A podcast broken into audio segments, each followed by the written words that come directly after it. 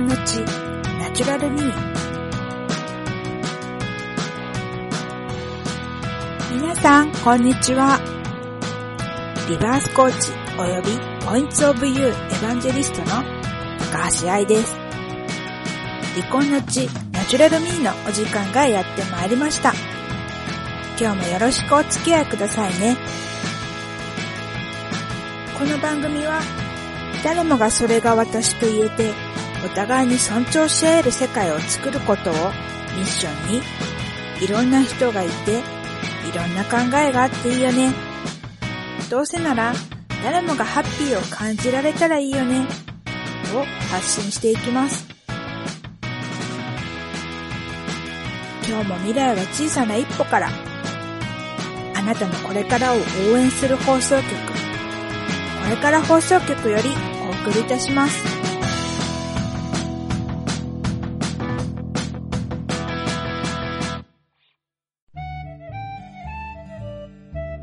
今日は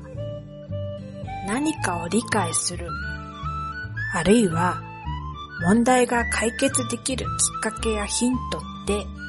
意外なところにあったりするんだよがテーマです。突然ですが、メタ認知っていう言葉はご存知ですか？メタ認知のメタってなんじゃいなって不思議に思いません？メタ認知とは心理学の用語でアメリカの心理学者フラベルさんっていう人が1970年代に提唱したものです。メタ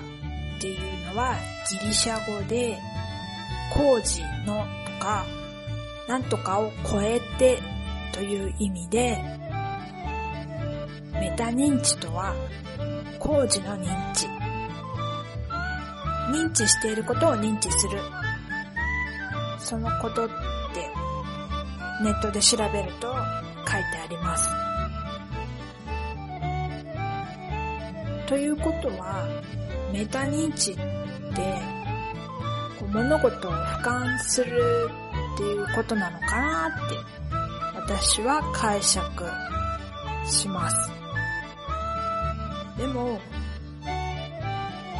メタっていう言葉がしっくりこない。なんかモヤモヤする。っていうかこう、ざわざわするっていうか、なんか意味わかんないなーって、ずっと思ってました。ところが、ですよ。ある時、メタってこれだこういうことかっていう出来事があったんです。ちょっと仕事の延長線上で化学物質のことを調べていたんですね。シクロヘキサンとかシクロヘキセンとかオルトトリジンとオルトトルイジンと名前が似ててややこしい。一体何なの？似てるけど違う物質なの？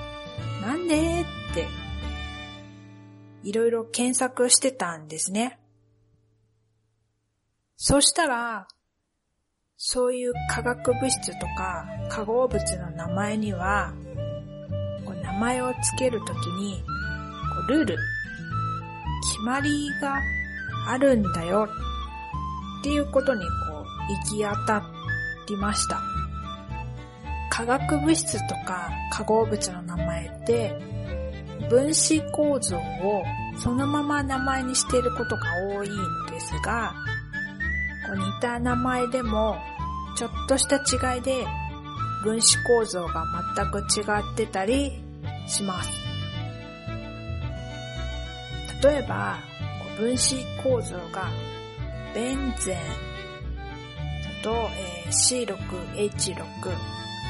う亀の甲羅みたいなこう六角形、正六角形ですね。これにメチル基、えー CH3 が3つついていれば、トリメチルベンゼンっていう名前になりますし、ベンゼンにメチル基が2つであれば、ジメチルベンゼンになるっていう具合です。え、なんのこっちゃっていう風に思うかもしれませんね。言葉で説明するのちょっと難しいかもしれない。その化学物質の名前と、そのメタ認知と一体何の関係があるのって思うでしょ？そういう物質の中にね、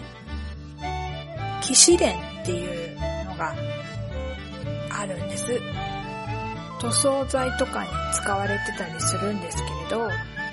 キシレンってあの有機溶剤なんですけどね。キシレンは別名をジメチルベンゼンって言います。さっきと同じで、ベンゼンにメチル基 CH3 が2つついた形の分子構造なんですけれども、このメチル基のついているベ、メチル基がこうベンゼンについている位置によって、オルトキシレン、メタキシレン、パラキシレンっていう風に呼び名がちょっと変わるんですね。分子の数は同じだけれど、構造が違うので、沸点も融点もそれぞれ違うみたいで、そう、同じキシレなんだけど、ちょっと違うよっていうことですね。来たでしょメタ。二人、二つのメチル基が隣り合う位置にある場合をオルトって言って、一つ間を空けて位置してる場合はメタ。メチル基が向かい合っている構造の場合はパラっていう風につけてるんですね。位置関係でこうオルト、メタ、パラっていう風にキシレンはなっていて、このメタ認知のメタってその時、あ、これだって思ったんですね。この位置がメタっていうことなのねって。そう、私の頭の中では、このメチル基が認知っていう言葉に置き換わって、あ、なんだ、そういうことかって、腑に落ちたんです。もう化学万歳って思いました。こう、メタ認知のメタって、あ、そういう意味なのねっていうのが、こう、腑に落ちた。そのきっかけっていうのが、化学物質の分子構造でした。医学用語としても、メタっていう言葉があるんですね。医学用語でのメタっていうと、こう、癌細胞の転移を意味しているんです。例えば、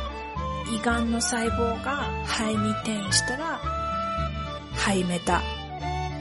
肝臓に転移したら、肝メタっていう風に使ってるんですけれども、こう元は、そのメタっていう言葉もそれも同じだなって、私の中では理解できたことでした。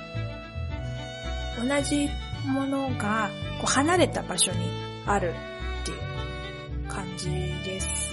かね、イメージとしては。医療用語のメタだけだったら、メタ認知っていうのもな、なんじゃいなって思ってたんですけど、今回その化学物質のそのメタっていうのを知って、あ、そういうことだったのかっていうふうに妙に納得した出来事でした。ということで、一見なんか何の結びつきもないようなところに、実はそういう答えというかヒントが隠れてることがあったりするので、普段興味がないこととかにも挑戦してみると思わ思わぬ発見があったりするかもしれませんねっていうことで何かを理解するあるいは問題解決ができるきっかけやヒントって意外なところにあったりするんだよっていうお話でした。